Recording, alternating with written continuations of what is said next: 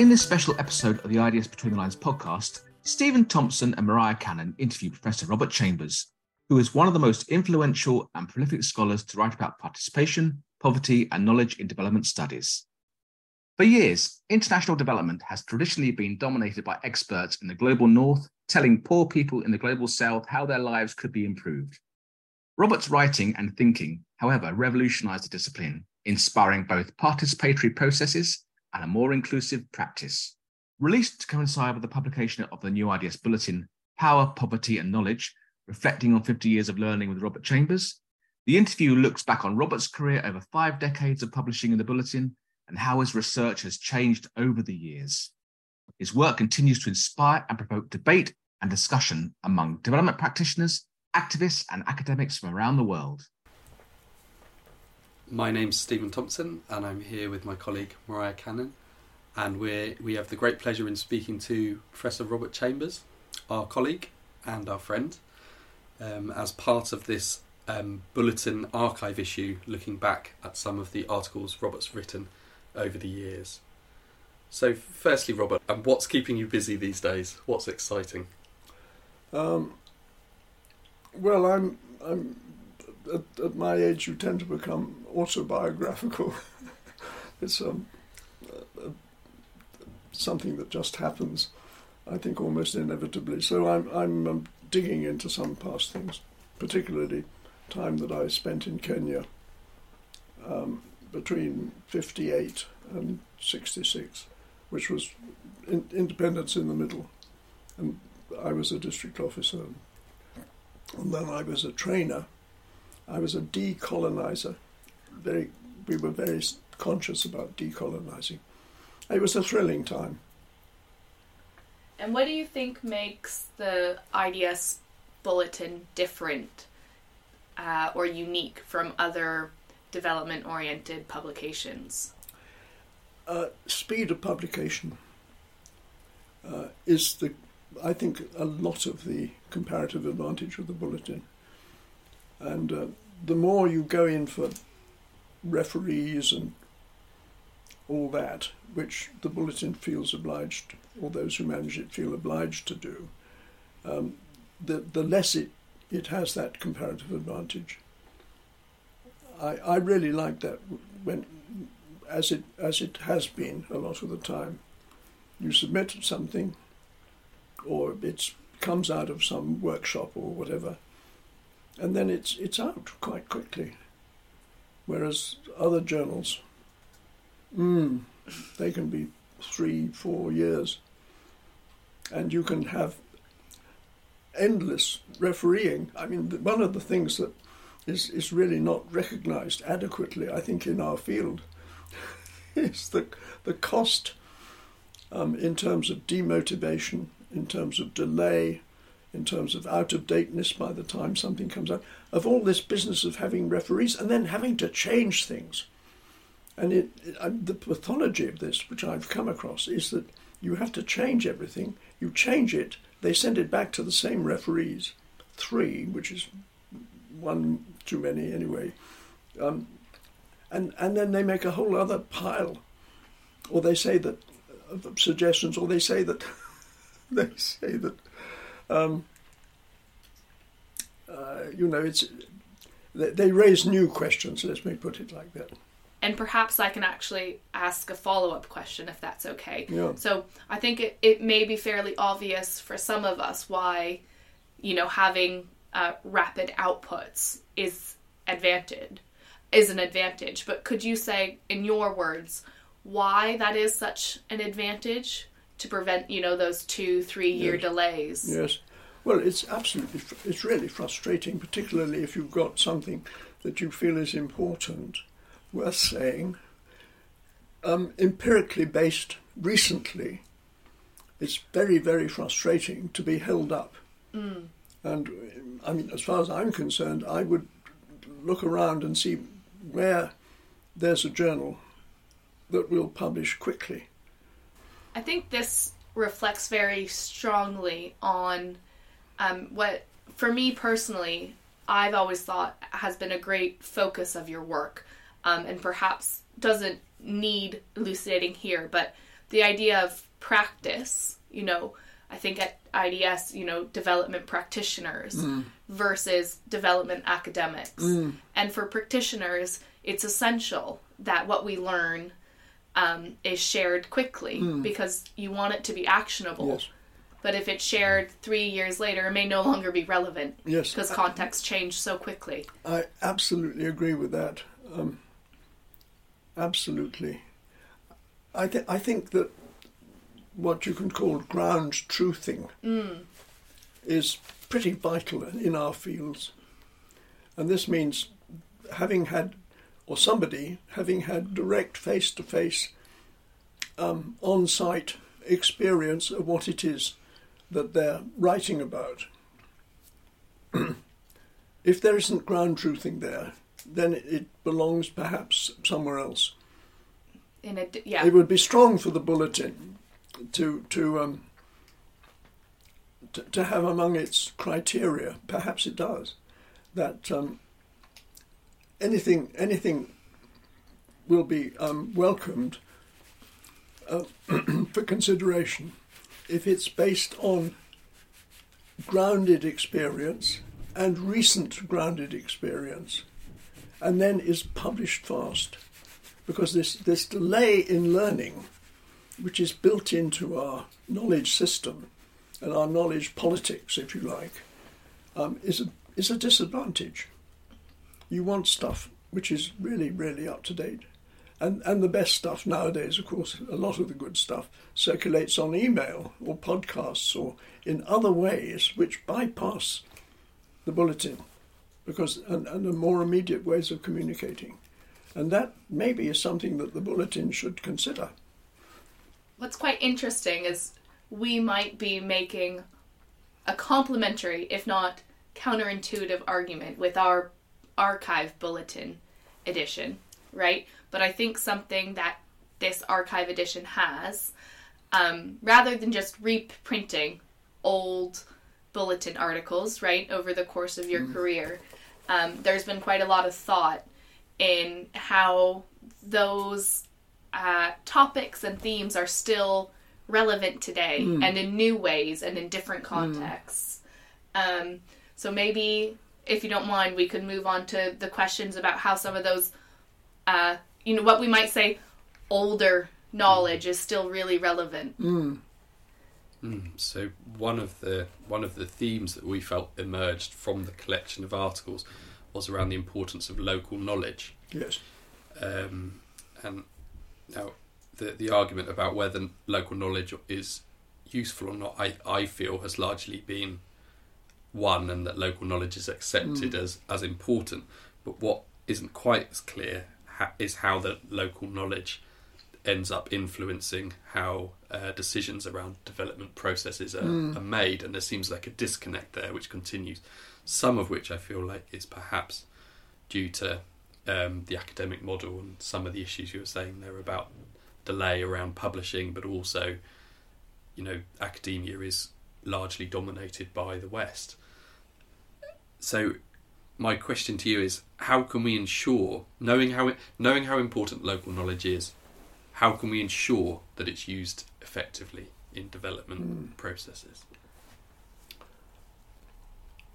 It's a big challenge, isn't it? Um, and it also relates to how relevant to practice the knowledge is. And uh, in in that connection, I think one misleading idea is that if everything is decentralized, I mean, it, in other words, it's not dominated by West or Western countries, donors, and all the rest of it. It will somehow be better grounded. Well, that may or may not be the case, because to be grounded and well grounded really most of the time requires funding. And again and again, it's the funders who need to have a change of mindset and change of priorities and a change of their search processes or their bidding processes or whatever it is which lead to them uh, devoting funds to research. So if it's a question of change of mindset, the funders The funders. and and those who, and those who who support them, because if you look at the power structures and decision structures, are there people behind the funders even? That, I think, leads on very well to the next question. Um, I'm going to read it out, but perhaps add more if I've missed anything. But it says uh, in your article, Bureaucratic Reversals and Local Diversity, you argue that powerful people, and based on what we've been talking about in this case, it could be funders, but it could be other powerful people, do not readily, readily relinquish power.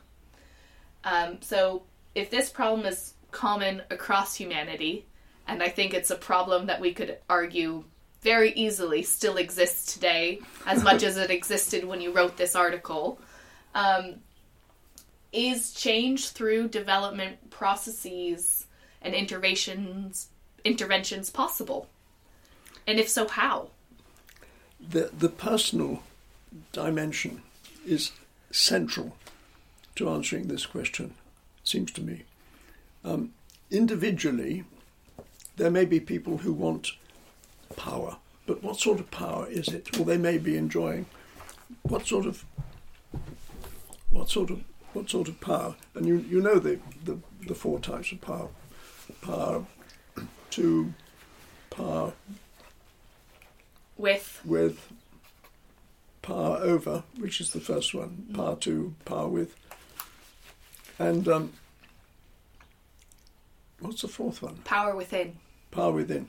But you see, there's a fifth one. Mm. And this is a, a roundabout way of getting to answering your question. and that's power to empower. That's, you don't find it. And yet, um, when you think of it, many people who are uppers in situations, they have a lot of power to empower.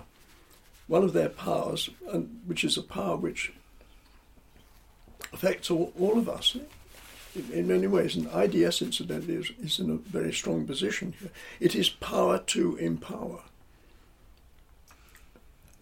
And and if you convene, sorry, it's power to power to convene, which it, I got it the wrong way. It's power to convene.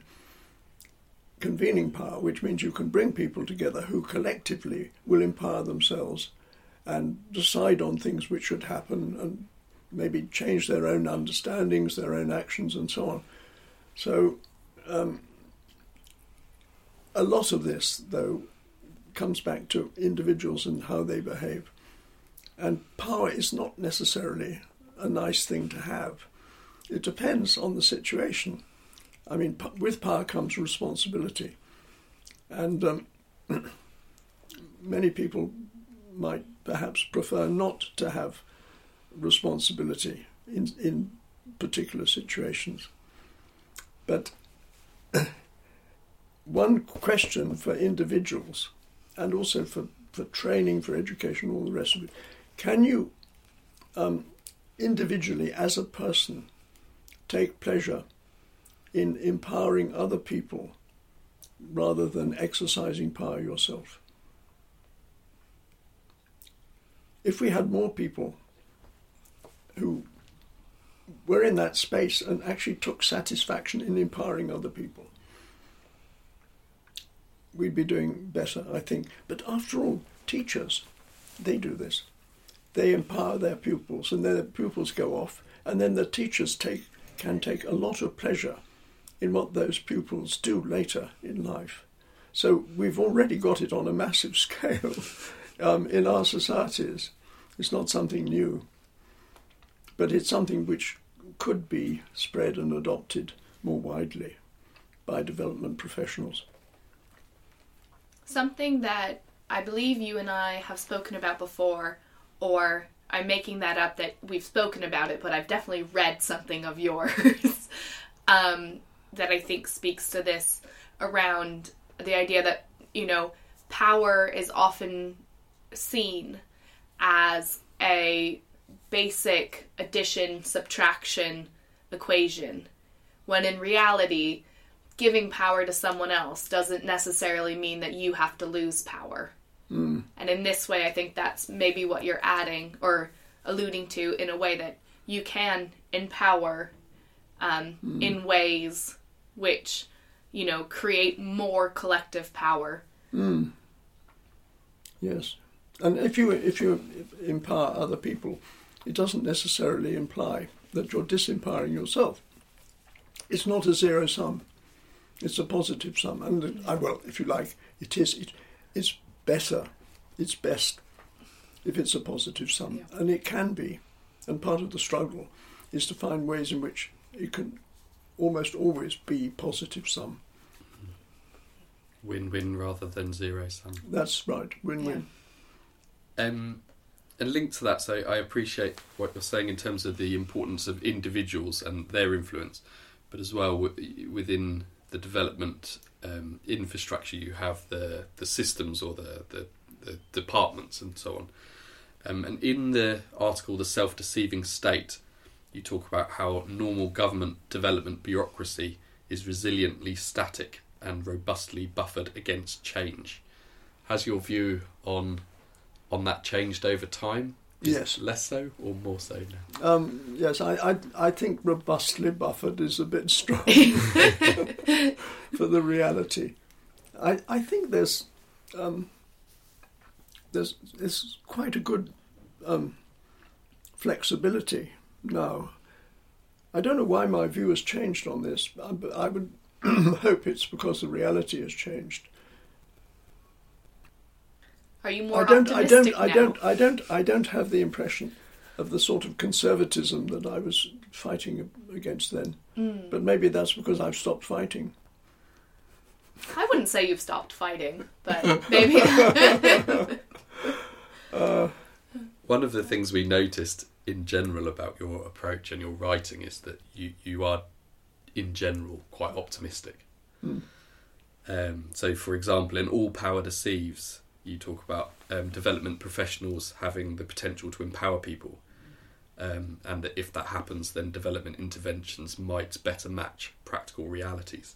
How do you balance staying optimistic while at the same time being critical of development? I think optimism can be, um, to some degree, some of the time, but more often than we recognise, self fulfilling. If you're optimistic and you go into a situation which is a difficult situation with your optimism, it may um, rub off on other people, it may influence um, the way things go, say in a discussion. Um, I, I think um, I think the way we behave in situations is it's it's not something that we talk about. It's it's it's one of those subjects, you know. It's the elephant in the room. It's it, it's it's ev- it's everywhere. How we interact and how we influence one another, and where our discussions go, and so on. Um, these these are all things which really, really matter, almost more than anything else. And yet, my impression is that they're not central to discussion as they ought to be. But it's partly, I suppose, that it's a bit threatening to go back to square one and sort of say, well, you know, what the are we doing here? what, what is this all about? What's the justification? And, and, and we need to ask those questions. But I think the optimism is really, really important that even as you ask those questions, you know that you're going to come out of it saying, yes, we've got to do this, we've got to do but that you're optimistic that there will be a good outcome. And if you're optimistic that there will be a good outcome, there probably will be. But if you're pessimistic and, oh, isn't it terrible, blah, blah, blah, well, then things do become a bit more terrible. so I believe in self fulfilling fantasies. So, uh, slightly linked to that, one of the other features we noticed very much about your writing is that you, you regularly question yourself and your approach, and you know, reflexivity is really at the at the heart of your writing. Um, how important do you think reflexivity is today to someone working in development studies, or perhaps just getting into the industry? Very. I think it's fundamental. I think it, it's important for everybody. But it's easy to say that when you're sort of um, in a position that I'm in now. It's easy to say that. But for someone who's starting out on their career, if they're very reflect, reflexive and self critical, this may actually harm them. So you can be self critical without self harming, but you must not self harm. So you can keep your self criticism even to yourself, mm. to a diary, for instance, without necessarily exposing yourself and your view of your own failings and blah blah um, to everybody else. And, and, and to enjoy it. I mean, enjoying reflexivity. Enjoy catching yourself out and saying, oh my goodness, look how I was behaving, for goodness sake. I think that's probably speaking for both Mariah and myself. I, I think that's say. probably very, very useful advice for two fairly early career researchers. Absolutely, um, definitely something we can do more of.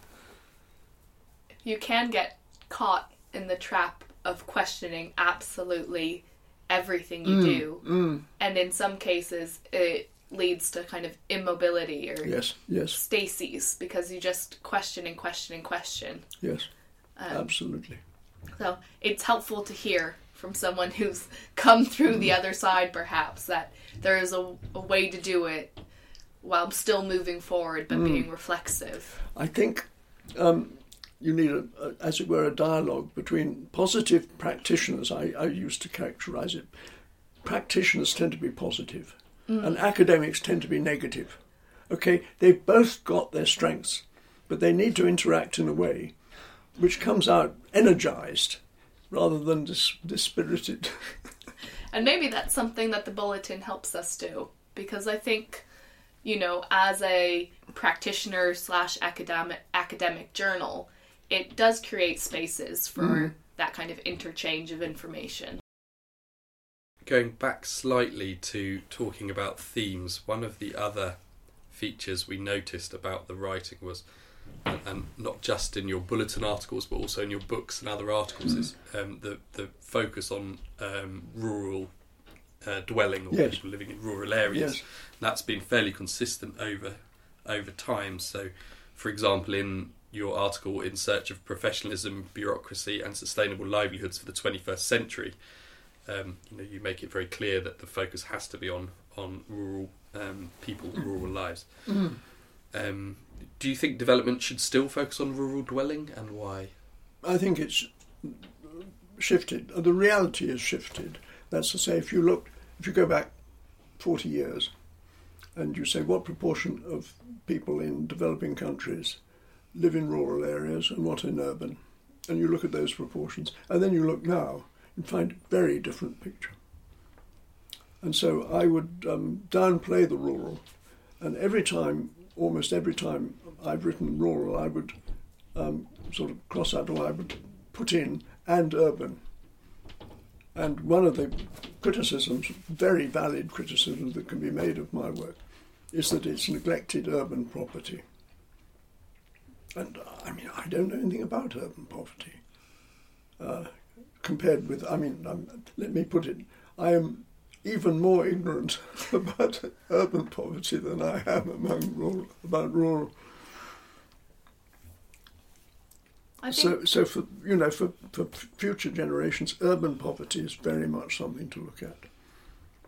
I think something that's very interesting about that, and I speak from very limited experience, so take everything I say with quite a generous pinch or tablespoon of salt.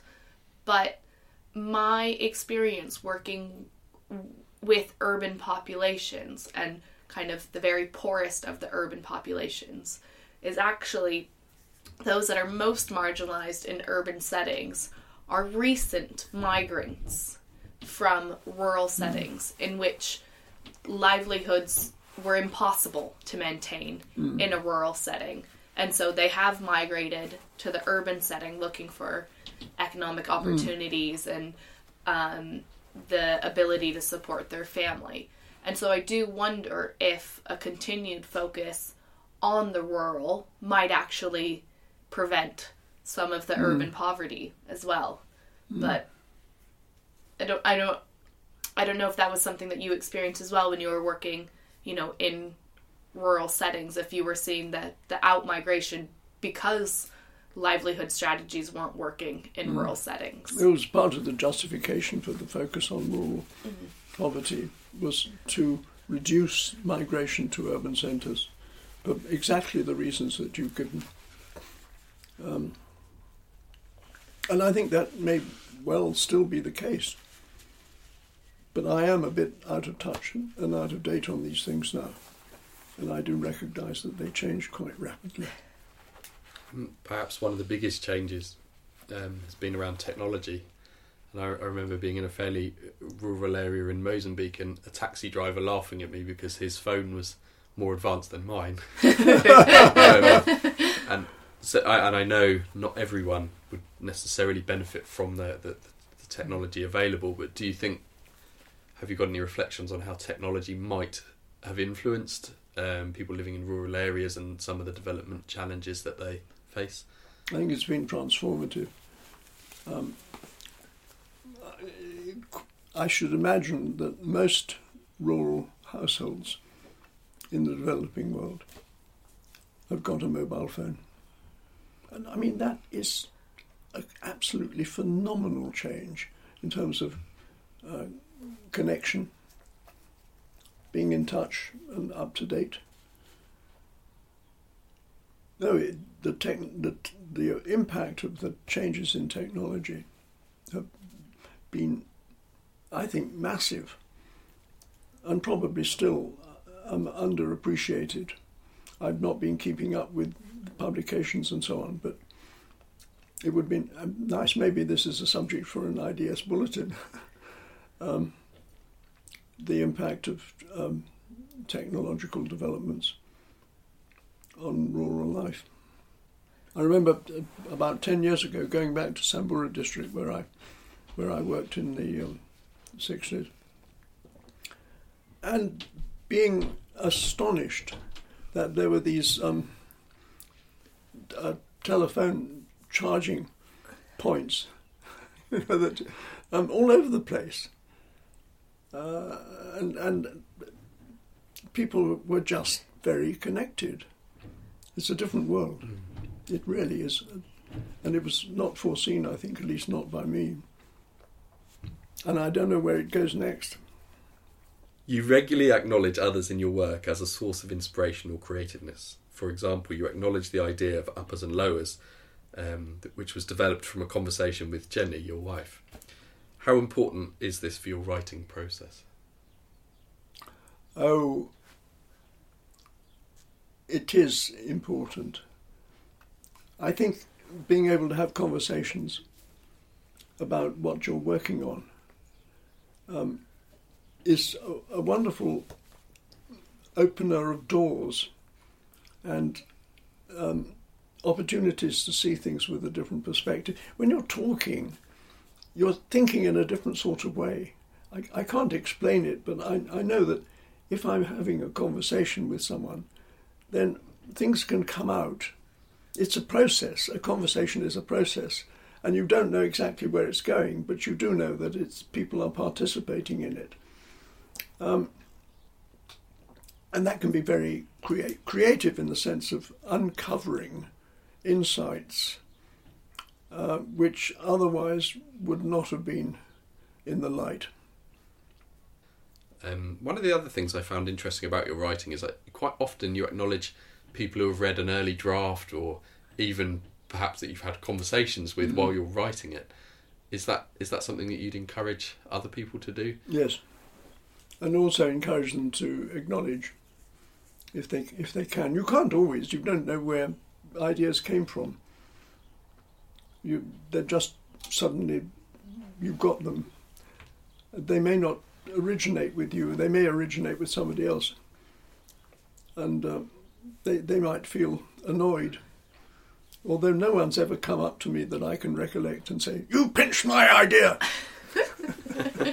Hopefully they won't. But they won't. Um, although I, I have, and being a, being a, a, a bit of a magpie, hopping around and picking up bits here and there, and you know, a scavenger, if you like.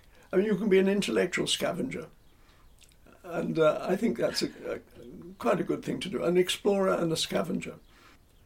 so we've talked quite a lot about the the the past and you know drawing on some of your ideas from your bulletins and elsewhere.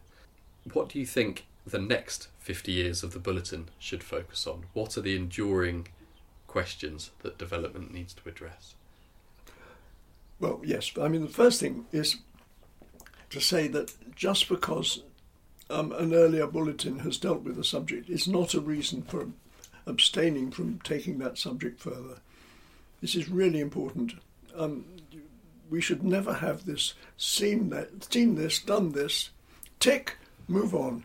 I don't think so. I think you can put a tick, yes, we've got so far, but these processes tend to be circular. Learning processes tend to be circular, and we need to be prepared to go round in circles and to revisit and go beyond where we were in the past. So, part of my answer to your question about where things should go is they should look at the past. Um, they should look for gaps. They should look for biases and blind spots. I think biases and blind spots are, are, are a, a sort of springboard, if you like. I don't think we do enough of this. Um, asking what what are my biases? What are, what do I prefer to see, prefer to learn about? What do I choose to study and choose not to study, and why? That sort of reflexivity we need much more of. Um, and it's exciting because if you find a blind spot, and you say, "Oh wow, God, it looks as though nobody else has, has had a go at this, or or they they've missed this," and and then you get excited, and you you may genuinely be exploring. Um, into into new into new territory with all the excitement and the unexpected ahas which go with that. And um, if if you don't have ahas in your research life, something must be wrong. Perhaps we could, I don't know, turn it around and ask if you have any questions. well, I, I'm always interested in where things are going and where they could go, and I wonder what you feel about that. Um, if you were in ten years' time, or even five years' time, looking back on now and asking yourself, well, what's, what's changed since then? And what did we miss then that we now see as really, really important? And I wonder whether in, in our fields, whether we spend enough time reflecting on what we're missing. I mean, what are our blind spots? What are our biases? You know, why don't we have a workshop and brainstorm about all this? Do we do enough in brainstorming workshops? We used to do a fair amount, and they tended to be very, very fruitful. Um, you know, there are there are whole books which have come out of um, of brainstorming workshops that, that we've that we've had in the past. And I don't know, are they do, do they happen now? Is funding sufficiently flexible that you can you can ask for funding for a brainstorming workshop? I rather doubt it. And it's very sad if that is the case. And so maybe one needs to work on the mindsets and understanding about about knowledges on the part of the funders. It comes back again to the funders. But it's difficult for a funder, isn't it? Um, I, I've been a funder uh, with the Ford Foundation in India, and um, you have this sort of sense that you, you want to make sure that the money's well spent and that you have something to show for it at the end. And the question then is does that inhibit you so that you you don't do the adventurous thing you don't take the risks and you can ask well if we haven't had any failures what's wrong for goodness sake we should have had some failures are we just following on in the old ruts because if we get out of the ruts, we're, we're allowed to fall over into another one, or something will go, go go wrong. But maybe we need more of that. Maybe an annual report should say, "Here are the things that we have failed on this year," and this is what we're doing as a result. One of the things I, I, I, I feel you're saying is that the, you know the coming together, um, that human connection, is perhaps undervalued by Hmm. funders. Um, and and it, it, it is it is a challenge in a world where you know every penny needs to be accounted for and so on. Mm. That and of course not every coming together is going to be successful, but in other cases it could be incredibly successful. It could be Mm. game changing. Mm. Um, I wonder how we reach the point where more human interaction can be funded, um, Mm. and what that might look like going forward. I, I, I think the word workshop is, is a useful umbrella for hiding all sorts of things. And many workshops um, have been fairly open ended, and as I mentioned earlier, have led to books. Mm. Whole books, whose voice, um, who changes, um, another of the participation books. Uh, the, these have come out of workshops. The myth of community, I think that was I myth of community. the, The, the myth of absolutely, you've got it. The Mm. myth of community, which is the the one about gender, about Mm. women, um, that came out of a, of a of a workshop, and in in an open-ended workshop situation, people also get to know one another in in new ways, and to see and understand one another in, in new ways, and that's I think very important. So I, I would I would say dress it up as a workshop, and and there's this thing. I, do you know about SOSOTEC? Yes. SOSOTEC, self-organizing systems on the edge of chaos, and I mean this is a very very creative zone. You know, between if you if you look, look at it as a, as a spectrum, you, you've got a spectrum between um, rigid, um, mechanistic formality and predictability here, and you've got utter chaos and unpredictability over here. But in the middle, where these two are, are kind of overlapping and there's all sorts of uncertainty, that's the zone of creativity. And we need more of that zone of creativity, where, where you, you're not sure where you're going. You're not sure about anything, really, but you, you've got a sense of purpose and a sense that you're, you're searching and that there's a collegiality in it as well. One of the most productive three hours or so that I've been a part of recently has been a collective analysis workshop. Because, like you were saying, it's an opportunity to have conversations, and it's an opportunity for lots of people to have many different conversations with each other. And um, the power of getting 20 people in a room to look at a couple pieces of information and have discussions about it and bring in their experience, bring in their knowledge, bring in um, their uh, understanding of the context, led to results that I don't think an individual could have ever gotten to. Um, so yes, yeah, completely agree with you. But I, I, I do think there's a real challenge to to find um, time and funding for things like that these Yeah. days, And, and self confidence. and self confidence. You need to be self confident that you can you can have the edge of chaos. Mm. And to have the edge of chaos, you have to be confident um, that it's worth going along this route.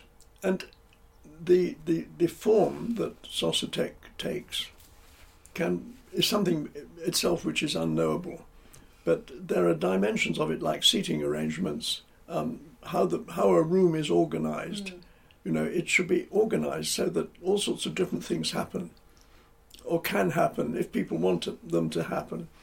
So that if you if you've got th- you know three of you and you say we, we we really want to discuss this, let's go and discuss this. There's somewhere where you can sit down and you can do that. And to hell with everybody else, we're just doing our thing, and they're doing their thing, and then it it it um, it moves around, um, and people come and go. I, I love that and it's very, very creative. And we don't do nearly enough of it. In fact, we don't train people in because train. It's not really training, is it? It's um, well, it's Socialize almost people. it's so socialized into this way of being and interacting, which can then be so very um, creative. I, I fear that that's been largely lost. I don't know. I, I like the the concept. I don't know if you've come across it of optimal unpreparedness. Know of optimal ignorance, but not optimal unpreparedness. Optimal unpreparedness. In other words, if you prepare too much for something, then you get stuck with what you prepared and you feel, oh, I've got to cover that bit. I've got to cover that bit. When actually the conversation and the, and, and the really exciting stuff has moved off in another direction. Hmm. That's what happens if you overplan. Did you have any kind of immediate thoughts or reflections actually when you saw the list of your contributions to the bulletin? I was surprised. Um, and then I recognised that they've been going at it for really quite a long time. and so one shouldn't be so so surprised. Um, I think I had, I mean, part of my, my feeling about it is, is, is just sheer gratitude that um, I've been amazingly fortunate in my life. Um, I, I've had the privilege. Well, I mean, Jenny has been just extraordinarily, um, well, intellectually uh, stimulating um, and supportive all the way through this. And I've had a series of bosses who've just said, oh, "Get on with your thing," and haven't breathed down my neck. And most people never, never have that. And so I've when you look at all these things that you're looking at, I think you need at the back of your mind to recognize that this was possible because a whole series of bosses or people people with money um, put some money aside and said, "Get on with it, do your thing." In fact, just before you came, I had a phone call from Rosalind Eyben. You know her? Yes. I had a phone call from Rosalind, who, and we're going, we're going to meet again. She funded me in India. She may not admit it, but she did. well, she part, it was only part, part of the funding. Um, but time after time, I've been in a situation in which I'm funded. Nobody quite knows what I'm meant to be doing. For two years, I was at the Administrative Staff College in Hyderabad, in India, and I, they didn't know what to do with me. and that was the time when PRA was developing, and there were these wonderful NGOs. So I spent my time with the wonderful NGOs, and nobody at, at ASCI minded. Um, so that was this sort of the sort of freedom. I think one of my reflections on looking over kind of the breadth of time for which you've been involved in in this field and the contributions you've made to it is um, that it's still relevant, right? It was relevant then, and you've continued um, to be relevant. And I think sometimes certain ideas come about and they fade away, and the person who contributed that idea kind of gets stuck in the past as well. And I was wondering, in your opinion, what has allowed you um, to stay relevant and stay, as you were saying, I think, reflexive in a way that has allowed you to be relevant? um, you know, there's a, a, test which you, it's not a test really, but it's an activity, an exercise that you can do where you draw a circle and then you draw lots of circles around the circle. And in the circles around the circle, you, you put um, who, who am I? You see, and you can say father, um, researcher, um, man, woman, or whatever. And you, you put these all the way round that give you your identity. And then you look at it all and you say, well, what word or words go into the circle in the middle? What's, what's the core of what you are? And, and, and um, well, when I did that, the word I wrote in the middle was explorer. And, and that explain. I mean, it, it doesn't explain exactly, but it, it captures everything I think that is important to me. Exploring is just great, great fun. Whatever you're exploring, it can be exploring a relationship, it can be exploring a book, um, it can be exploring by writing. Um, any number of things it can be, but exploring. So you do that when you go back and, and see what, what, what, you, what you are, what word you put in. And there's no copyright on Explorer. Those are some really useful final thoughts and also some good homework for us to take away and, and for us to do um, at a later date. So, just to say again, Robert, thank you very much for your time today, and um, we'll look forward to speaking to you in the future. Thanks for listening.